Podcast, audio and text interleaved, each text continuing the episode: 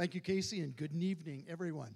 So, I live in Bozeman, Montana, and we do a program called Summer Job Project.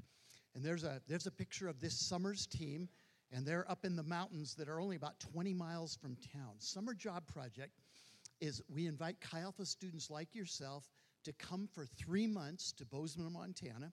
We have a residential Chi Alpha center, so we live together in community. We already have jobs that are provided, so you'll already have a job, you'll earn income, which pays your way, and if you're really frugal, you can save 1,000 or $1,500 towards your college expenses. And then on the weekends, we do mountain adventures. We're in beautiful places like this.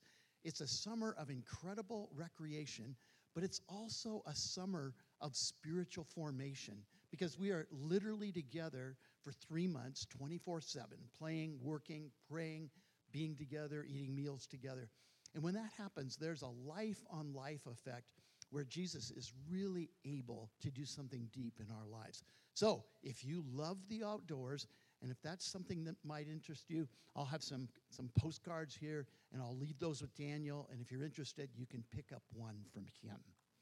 So, as Casey mentioned, I'm a product of Chi. So, back in 1973, I was a student like yourself, getting a degree in electrical engineering. And there was a group of students on my campus that weren't just church kids, but they were living a biblical lifestyle. And they were making noise on our campus because they were sharing the gospel and they were in having some controversy with the student newspaper. And it was really through their witness that I came to know the Lord. So I literally am the product of Chi Alpha. Now, it's 46 years ago. And instead of pursuing a degree in electrical engineering, the Lord really made it clear to me that He wanted me to work with students and disciple students. So I did what Daniel did for 30 years at Montana State University, and for the last 14 years have been a national field staff. So, you guys, what you are doing is incredibly significant because there are people that are watching your life. And as we give testimony, as we mention the name of Jesus, as we give signals to people that I'm a follower of Jesus, the Lord is going to use your life to touch other people. Because there's people on this campus that need to know Jesus, don't they? There's people in your classes, the people that you walk by every day. See, some of those are ready to give their lives to Jesus, and Jesus is going to use you in a powerful way to be a witness to them. So, after I, I came to know the Lord, not only did I get connected with this life giving community called Chi Alpha, but I also got connected with my local church, which is, is called Christian Center Church. And in Christian Center Church, I met a, an elderly grandmotherly lady. And, and this woman saw that God was something, doing something significant in this college student. And so Sister Matheson would invite me home after church, and she cooked the most wonderful fried chicken, mashed potatoes, buttered peas, homemade apple pie with ice cream, and this college student was in heaven. And Sister Matheson, her husband had passed away several years before, so she was a widow, but she would invite me to her, her, her little house and she would cook these incredible meals. And while we would be enjoying fellowship together, she told me stories because she and her husband pioneered Assembly of God churches in the 1930s. And they literally went out with no money, no support. They trusted God, and God supernaturally provided everything that they need. And so I was, I was wowed by Sister Matheson's stories. And I want to tell you my favorite Sister Matheson story. So she said that times were hard because the, the depression of the 1930s had swept across the country, and that meant 25% of the people lost their jobs. That meant no income, times were hard, it was tough to get jobs. And they were in this small town in Montana planting a church. And one day, Sister Matheson said, My husband came home in the middle of the day. And I knew that was odd because he normally worked at a tin shop. And so when he came in the door, I could tell by the expression on his face that something tragic had happened. And I said, Honey, what's wrong? And, and, and, and with, uh, with a sound of despair in his voice, he said, I just lost my job. And of course, that meant no income. How, how are we going to feed our family? how are we going to continue to, to plant a church? And, and Sister Matheson said it just almost like this cloud of despair just settled over, over my shoulders. And at that moment, she was just ready to go downstairs into the cellar where they had a coal bin because they heated and they cooked with coal.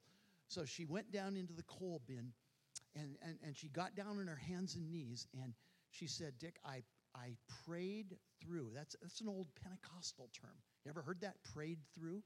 See, what that means is that you don't just pray once, but you stay on your knees until you receive an assurance that God is going to answer the prayer.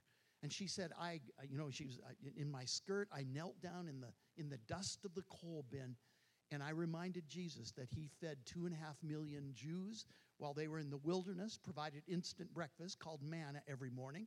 If he could do that, he could provide for us. And she said, I just reminded Jesus of his promises. And the Lord gave me an assurance after about 45 minutes of praying that Jesus would take care of us. She said there was a few fragments of coal left in the bin. I put those in my coal bucket and I went upstairs and went about my day. Well, she said the next morning I knew there was no coal left because I had emptied the bin the day before. But the Holy said, Sister Matheson, you just praise me. And so she bounced down the stairs. You know, she was an older lady with gray hair, but she was a young lady at that time. She bounced down the stairs and she said, I went to the coal bin. There was enough coal for another day.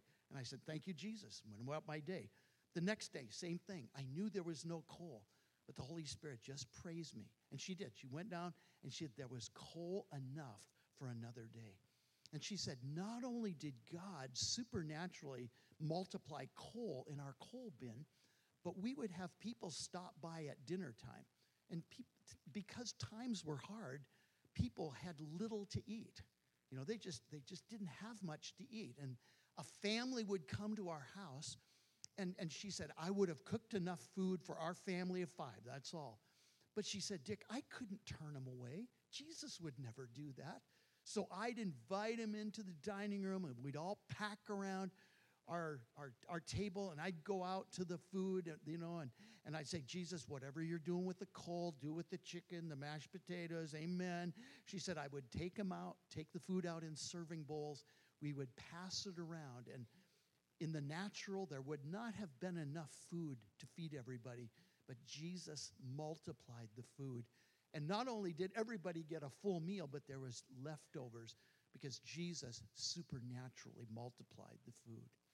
And this went on for six months. Six months later, my husband was rehired at the tin factory, which meant now we have a salary and income. And she said, The morning I went down to check the coal bin, there was nothing. See, the supernatural provision stopped because now we had money to buy food and clothing and coal once again. And see, that this example and story of Sister Matheson really kicked me into a journey of how do we allow the supernatural power of God to work through our lives. And I was challenged. I thought, how can I live a life like Sister Matheson lived? And I believe I found my answer in John chapter 5. In John chapter 5, Jesus goes to a certain part of the temple, and all of the disabled people, all of the people that were injured and hurt, people that the medical community of that day could not help, they were all at, a, at one place in the temple. And in John chapter 5, Jesus goes to this place of great need, and on this day, he heals one person. Now, sometimes the Bible says Jesus healed everybody. I mean, they brought sick people, blind people, injured people, lame people. They brought them in, in, in lines, and it says that Jesus healed every one of them. But on this day, he healed one man. It was a Sabbath day, and the Pharisees did not like that. And they criticized the man because Jesus, after healing him, says, You know, take, take up your pallet and walk. So he did. And, and so the Pharisees, they learned it was Jesus. And so they confronted Jesus. And, they said, Why are you doing these things on this Sabbath day? And here's the answer that Jesus give, gave to them. This is John, found in John 5 19. Jesus gave them this answer I tell you the truth, the Son can do nothing of himself. He can only do what he sees his Father doing, For whatever the Father does, the Son does. Now, so in this verse, I got some insight as to how Jesus operated. See, Jesus carried on this perfect communion, this perfect conversation with the Father at all times. And so every time Jesus did something, he did not do it because there was a need, nor did he do it because he himself was initiating ministry, but he did it because the Father was speaking to him. And that, that the, this particular day, Jesus healed one man. Why? Because the Father said, Son, I'm healing one man that had been paralyzed for 38 years. Other days, the Father said, Son, I'm healing everyone. So Jesus only did what the Father told him to do. That means there was no healing, there was no miracle, there was not even a word that proceeded from Jesus' mouth unless he heard the Father speak. See, brain science, and man, we have learned so much about the brain in the last 10 years, haven't we? It's amazing the re- what the research is showing. And, and brain scientists say that we are wired to carry on an internal dialogue with the Holy Spirit. See, you are wired to be in touch with God, just like Adam and Eve in the beginning before sin entered. They had perfect communion with the Father, didn't they? They, they, they, there was unsullied, uncontaminated communication. And the Bible says that at certain times, God would come in the cool of the day and they would have face to face chats, you know. If Adam was having trouble with the rhododendrons, he could say, Father, how do I do this? And he would receive counsel from the Father. See, that's the way it was in the beginning. And I believe that's what Jesus came to restore, see, for each one of us. That we can have a renewed fellowship, a, a renewed conversation, an internal dialogue with the Holy Spirit. And you see, if because we're designed this way, either you're going to have a dialogue with the Holy Spirit and with God, or you're going to, by default, have a conversation with the spirit of the world. See, everybody has a conversation. See, we, y'all know what self talk is? You know, the conversation that goes on inside of our minds. See, either that self talk is under the dominion of truth and the Holy Spirit, or by default, it is under the, dom- the dominion of the spirit of this world. First John chapter 4, verses 4 and 5 says this.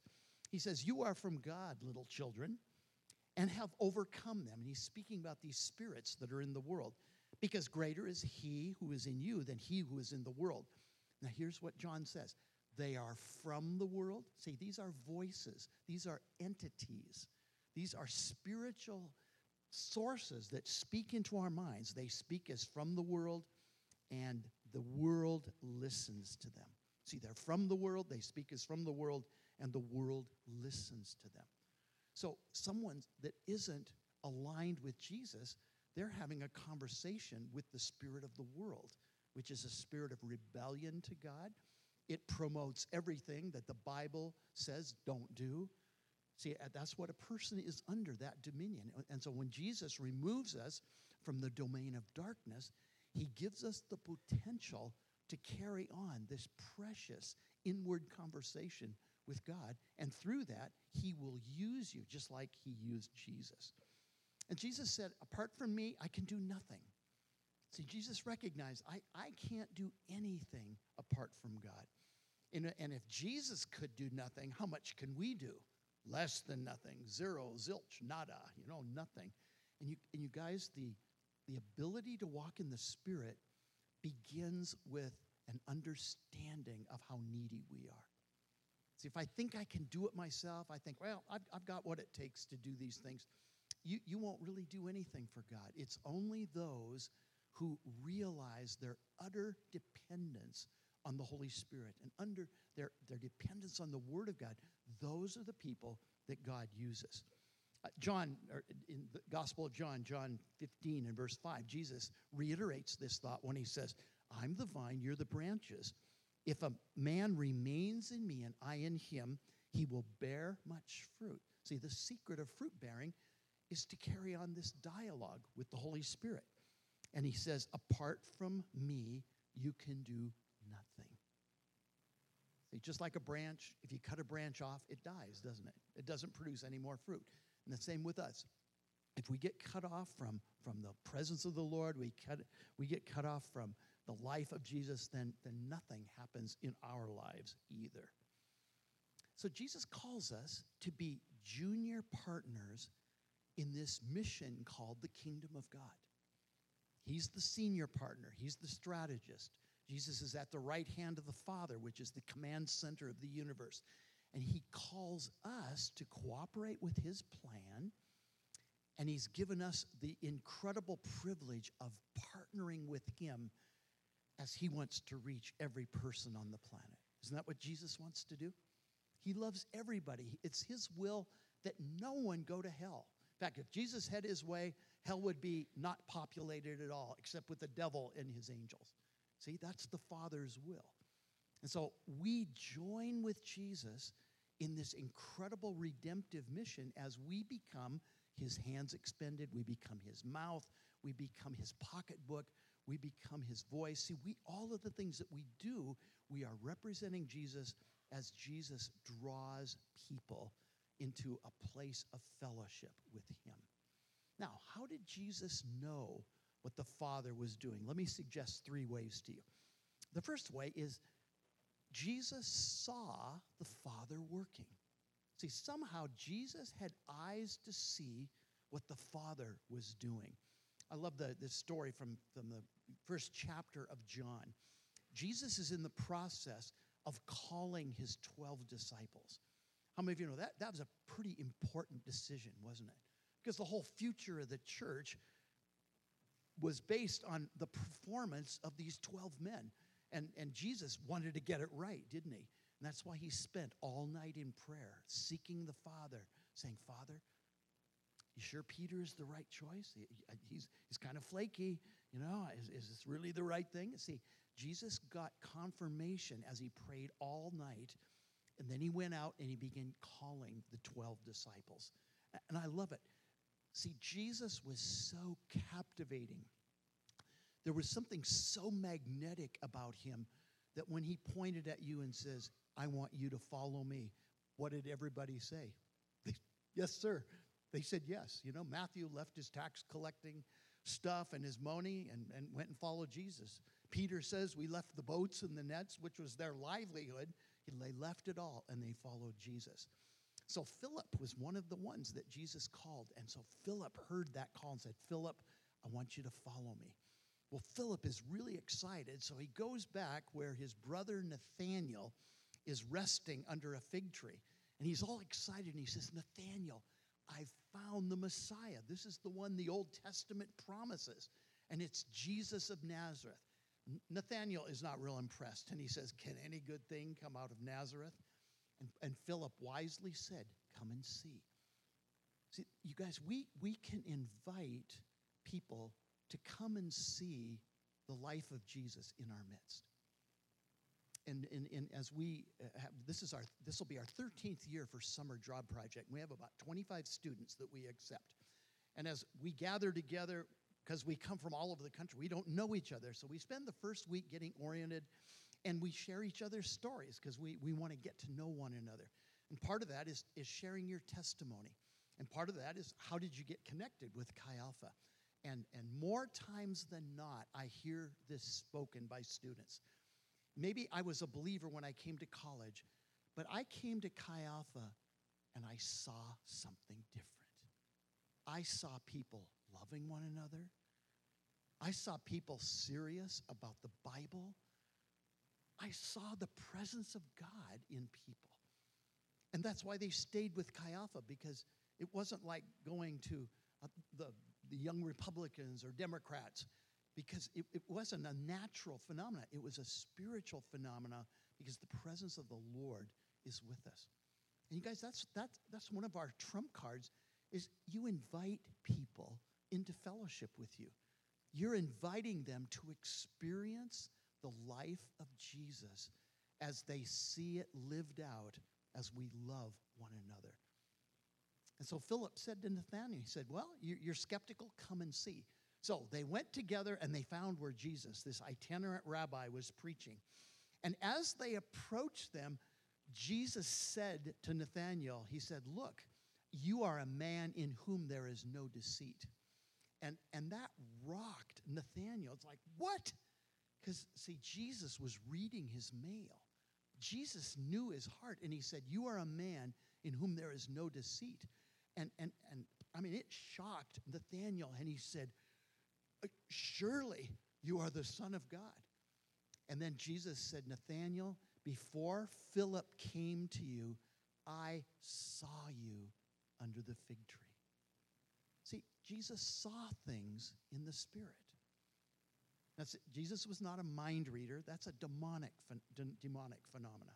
See, Jesus, in his relationship with the Father, he would see things. And God wants to open our eyes because he wants to show you things that are going on so that you too can effectively minister in his name.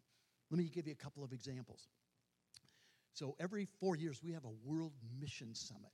Have any of you been to the World Mission Summit? Yay, great time. We have another one coming up in 2021, in January of 2021. So if you're still around, make plans to go. That's incredible. I think it's in St. Louis this year. So I always volunteer because when you go to the World Mission Summit, each of the meals you get to sit with real live missionaries. And I'm a missionary to the campus, so I always volunteer to have a table. And, and before I go, I pray. I say, Now, Lord, just, just I want to minister to these eight or nine people that are going to sit at my table. I, I want to be able to really bless them and minister to them.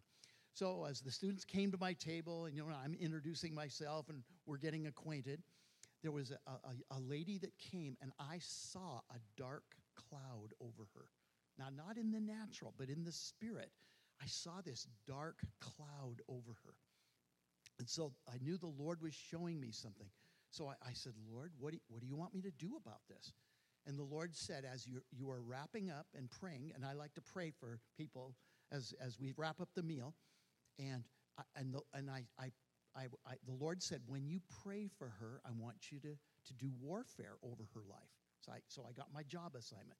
So I purposely started with the person on her right, went around the table, so I would finish with her because I knew there was, there was going to be a deliverance that would take place. And before I prayed, I simply whispered in her ear and I said, When you came in, I saw a dark cloud over you. Would you like me to pray for you? See, I didn't, I didn't want to humiliate her. I, I, wanted to get her permission. If she would have said no, then I would have just prayed a prayer and be, been done with it. But she nodded her head and said yes. And so I began praying in the name of Jesus. And right away, the table, the students at the table recognized that there was warfare. So they came, they laid hands on her, and in, in about 10, 11, 12 minutes, there was a deliverance, and she was set free. And when we were all finished, she testified. She said, It's so amazing how God knows us, and Jesus has set me free today. See, I simply saw what the Father was already doing. And you can do the same. See, you can learn to do these things. I was at a retreat. I was praying for people at the altar, and I came to lay hands on a young lady. And in, in my spirit, I saw her cutting herself. She didn't have scars on her arms, so it wasn't obvious just by looking at her, but the Spirit showed me she was cutting herself. So I, as I went up to her, I just asked her a question. I said, Are you cutting yourself? She looked at me and said, Who told you? I said, Jesus told me. Jesus told me because he doesn't want you doing that. she broke, and I prayed for her, and the Lord touched her deeply. See, it's not because I'm spiritual, it's because Jesus loved that woman so much that this was the moment that Jesus wanted to set her free. You see how that works? See, it's not about us. We are just the UPS delivery boys and girls. That's all we are, you know. And you know how UPS works. You, order something from Amazon, and a few days later, ding dong, UPS guy comes and he just gives you the package, doesn't he? And he does not sit there and watch you open the package. He goes on and makes another delivery. And see, that's what spiritual gifts are. You simply, in obedience to Jesus, see, Jesus puts something in your heart that you're to go and do something. Well, you go make the delivery, and then you let the person unpack it. See, God will take care of that. And all you are is the delivery person. There's a guy named Jesse who, when he was younger, he was in rebellion. His mom was a, a praying mother, and he was in a rock and roll band and just didn't want anything to do with God or church.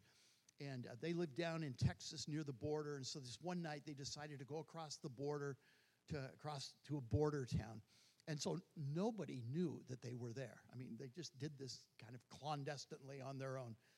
And so his mom is praying, and the Lord shows her that he is in a place he should not be. And, and the Lord gives her a phone number. Phone number. So she calls that number, and, and you know, it's a, a bar and a tavern and all that sort of thing. And, and she tells the owner, you know, I, I'm, I'm, I'm, I'm looking for Jesse D looking for Jesse D. And he goes, just a minute. And so he makes this announcement Jesse D, is there a Jesse D here? And, and Jesse is, is shocked. He says, No one even knows that I'm here. And, and, and his band members, they were saying, Come on, that's, that's a call for you. You better go answer it.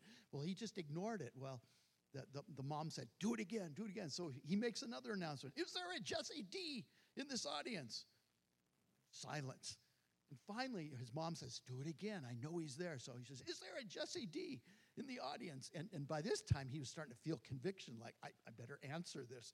And he goes and answers the phone, says, Hello. And, and she says, You better get out of that hellhole right now because I'm praying for you. And he goes, Yes, mama, and left.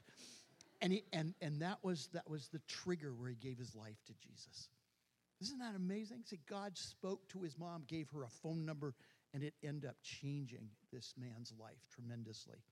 In the book of Second Kings, chapter 2 and verse 15, remember Elijah and Elisha, two great prophets. And Elijah passed the anointing to Elisha because Elisha made this request of Elijah. He said, I, don't, I want a double portion. I want double of what you have.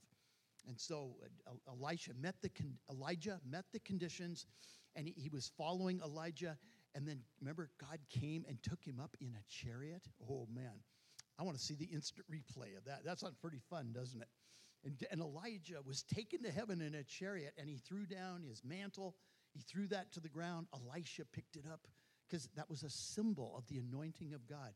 And Elisha goes to the river Jordan and he said, Where's the God of Elijah? And he slaps the water with that mantle, and supernaturally, the Jordan River opens up and he walks across. That was the first miracle that he did.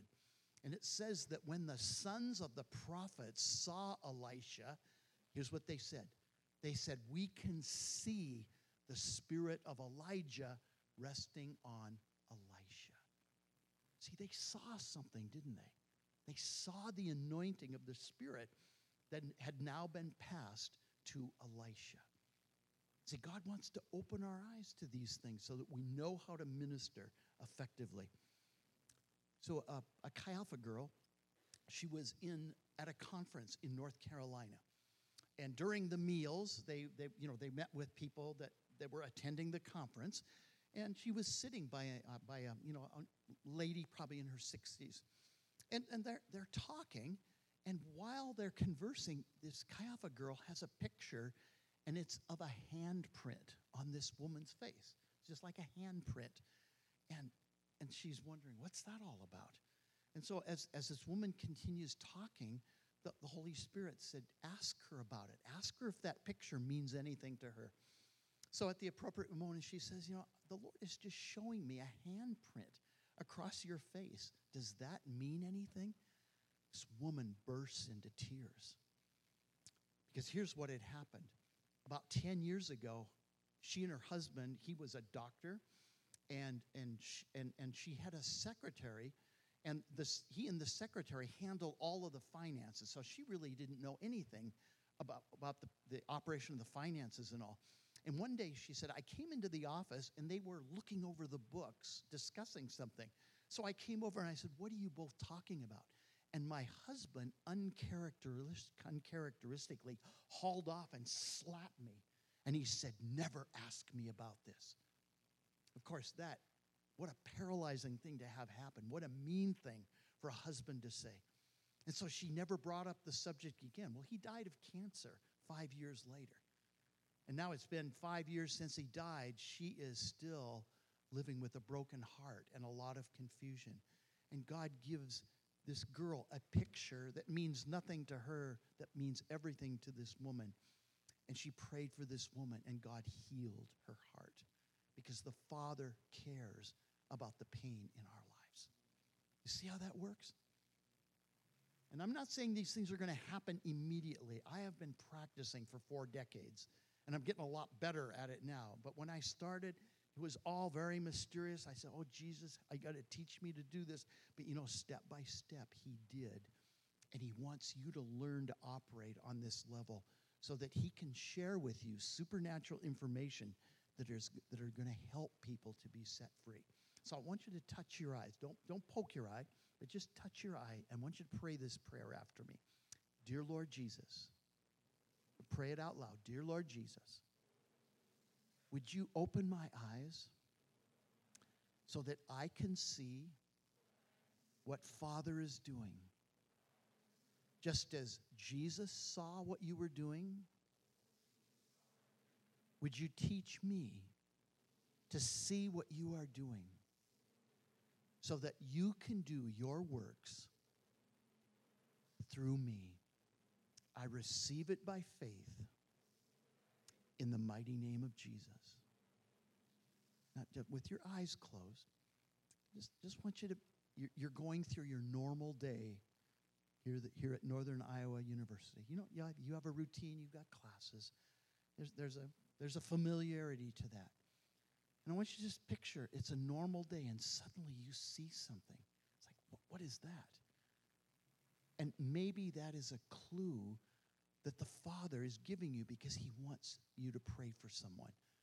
He's doing something because there's going to be a supernatural encounter with someone else. And He's going to use you. He has shown you this information for a purpose, and that is that you can be His minister. So, Lord, help us. Would you help us to grow in these things, Lord, that we can be used mightily and, and in ways that glorify your name? Thank you that you'll do that. Thank you, Jesus. Amen. So, the second way is that Jesus heard his Father's voice. See, Jesus was aware that the Father was communicating with him. John 5:30 says, "I can do nothing on my own initiative. As I hear, I judge." See, as I hear, I judge. That means Jesus heard the Father speaking to him. You see, as, as a son and a daughter of the Father, one of your inheritance is that you get to learn to hear God's voice. And I stress learning because it is a learning process. There's many trials, many errors, and many stumblings, but if we persist, God will be faithful and he'll begin you'll begin to recognize him speaking to you. And this is one of the things that we're going to deal with on Saturday, Friday night and Saturday at the Father Heart of God seminar is we're going to talk about the barriers and obstacles that really keep us from having an intimate relationship with God. And we're going to be speaking to these things. You see, one of your inheritance is that you get to learn to hear the Father's voice. So here's a, here's a Texas story. So there was a young man waiting at the airport for an incoming flight because he was picking up his friend. The flight was delayed, so in the waiting area, he had brought a book and, and was reading his book. And he's, he prayed a dangerous prayer. He said, Now, Lord, if you need me to do anything, I'm, I'm available. How many of you know God works on the volunteer basis? Yeah, he says, Okay, God, Lord, I'm volunteering for service. And Lord says, I see that hand. See, that's how God works. You, you say, Lord, if you want to use somebody, I'm here. Yeah, choose me.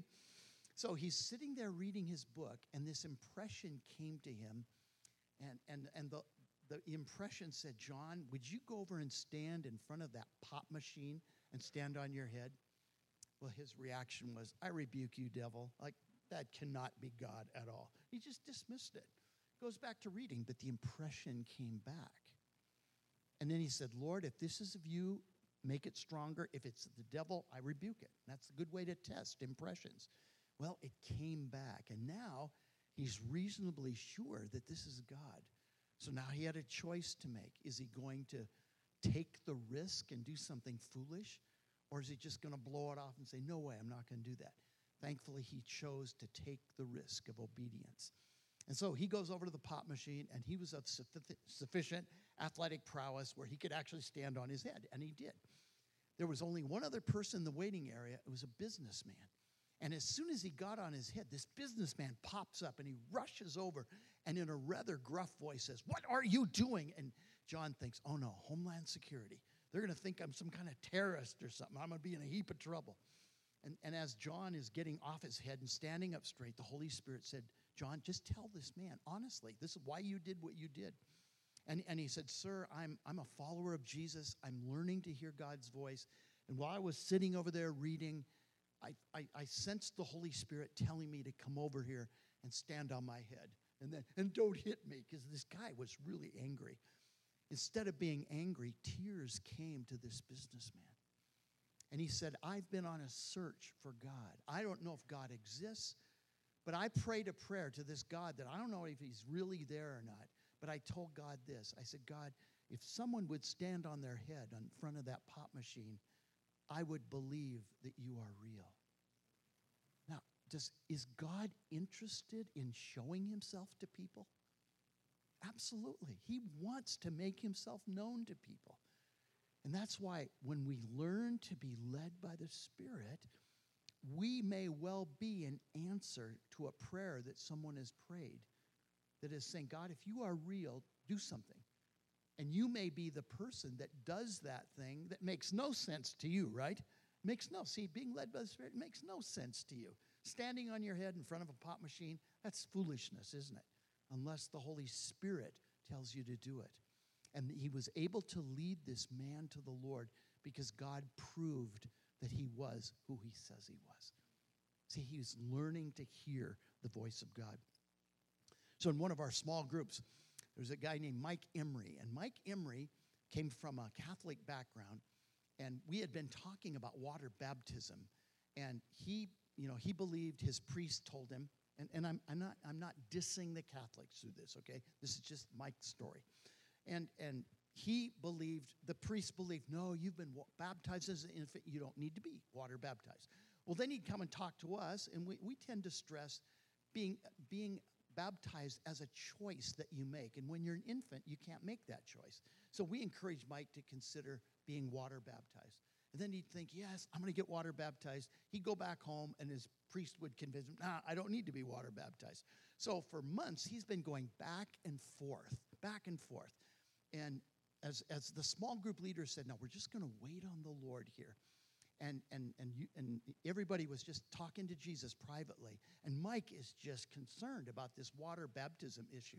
And so Mike prayed. He said, "Now, Lord, I've got to know. You got I've got to know tonight." So he said, "Would you give me a sign?" John, who was sitting next to Mike as he was waiting on the Lord, the Lord spoke to him and said, "John, I want you to go to the sink, get a cup of water, and drip it, not douse him, but drip it on Mike's forehead. That's a dumb leading, isn't it? That makes no sense, does it? Do you know that Jesus one time spit on the ground, made a little mud pie, rubbed it on a blind man's eyes, and then told him to go wash in the pool? That's pretty dumb, too, isn't it? Except when the Spirit of God is telling you to do it. That blind man was healed. And Mike Emery had just prayed the prayer Lord, I need a sign the next thing he felt was a drop of water splashing on his forehead. And he opened his eyes and he says, I can't believe this. I just asked God for a sign about water baptism, and you dropped water on my forehead. Mike got his sign. He was baptized in water. And that experience, he proved to Mike that God was listening. And so God wants to teach you to hear his voice. Now touch your ears. Let's pray this prayer. Dear Lord Jesus, would you open my ears so that I can learn to hear your voice and respond in obedience so that you can do your works through my life? I receive it by faith in Jesus' name. Now, in the same way, think about your day. You're going through your day, it's a normal day suddenly you, you start sensing the Lord saying, I want you to go talk to that person. Or I want you to do this. What, whatever it is. See, it's like God's breaking into your day and saying, would, would you go talk to that person? See, that's the Holy Spirit because He's learning to guide you, He's learning to touch you, and, and you're learning to be His person. So, Lord, help us to hear you better in Jesus' name. Now, the third way that Jesus knew is that he, w- he knew his Father's heart. See, G- he knew the Father's heart. John 8 29 says, I always do what pleases him. See, the one who sent me is with me, and he's not left me alone, for I always do what pleases him. See, when you know someone well, you know how to please them, don't you? You know what they like. You learn their love language. And it's really meaningful when someone does something for you or gives something to you that you've really been wanting. Doesn't that just speak volumes? It's like, wow, you knew that I've been wanting that and you gave it to me. See, it just speaks volumes. And so, as the more we get to know the Father's heart, see, the more we're just going to intuitively know this would please God. And as we let that motivate our lives, we, we will enter into the works of Jesus because Jesus said, I only do the things that please the Father. So put your hand over your heart and let's pray this prayer. Dear Father, I ask you to sensitize my heart so that I will know the things that please you and also the things that displease you. I want to be motivated by what pleases you, Lord. And I receive this by faith now in the mighty name of Jesus. Amen. Amen.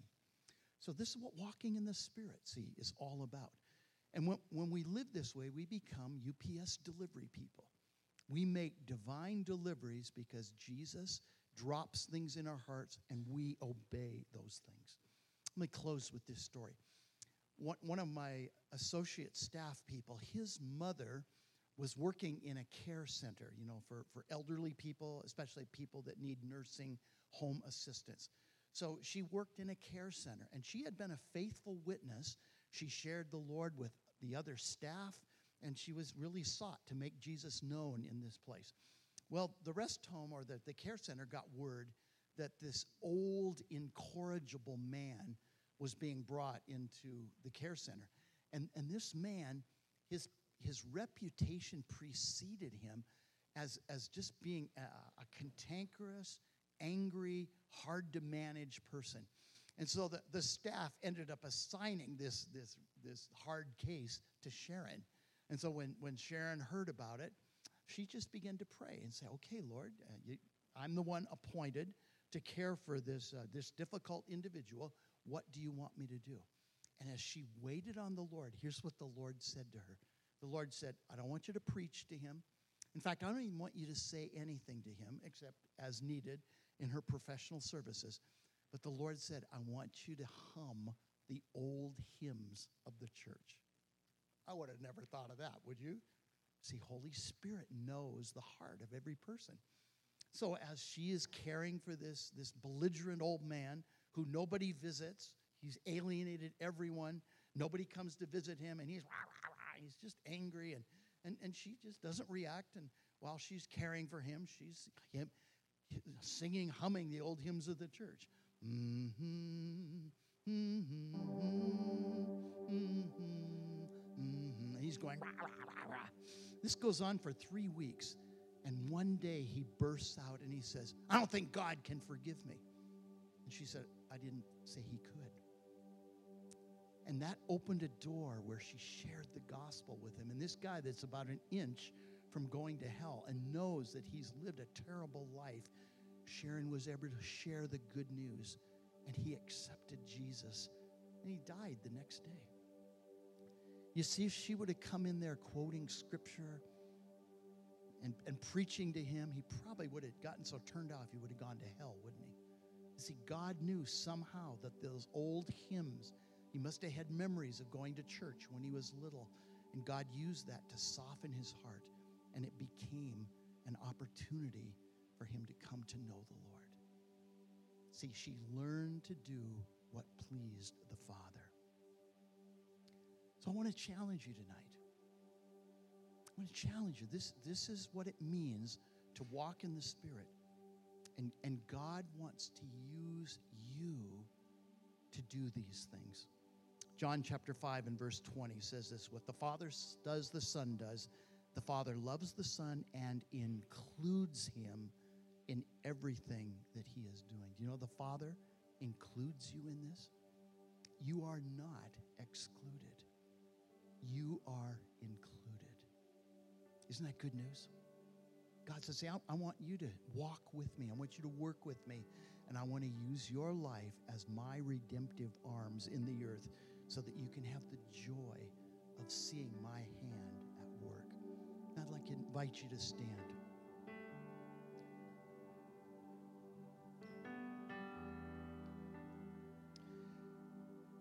Just sense the Lord really awakening this your generation.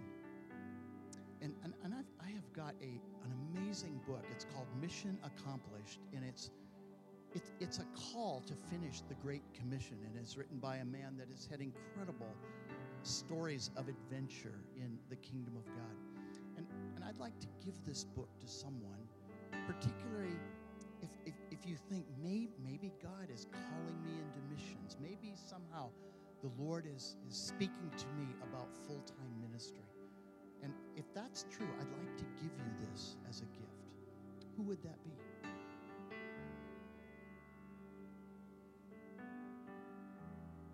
Yes, then come and get it. I just want to offer this to you as a gift. It's a tremendous read, and, and you're going to really be blessed by the stories. So I just want you to lift your hands to the Lord. See, Jesus was filled with the Father's love. Everything he did, he, he walked in the security and in the anointing of the Father's love. And wherever the Father went, Jesus went. And He wants to do the same through you. So, Holy Spirit, we ask tonight that you will confirm the Father's love for each one of us. That you will just deeply touch us, Lord, in the core of our being, dispelling doubts, dispelling lies, dispelling insecurities, dispelling pain, Lord, that, has come into our lives, God. That we would have the confidence to know, Father, that, that you are going to use us and that as we walk in your love, nothing is impossible. So, Jesus, would you seal, Lord, the, the challenge that you've put forth in our hearts tonight? We ask you to seal that in the mighty name of Jesus. And continue, Lord, your work on this campus. Lord, I bless Chi Alpha. I bless each student that is here, Lord God. I bless their witness on this campus. And I ask, Lord, you will make Chi Alpha fruitful to bring in a great harvest people on this campus tonight that in their heart they're crying out to God, wondering what is the answer? What is the meaning to life? Is there healing for me? Is there meaning for me? Lord, use this people to reach them. I pray in the name of Jesus. Amen. Worship team.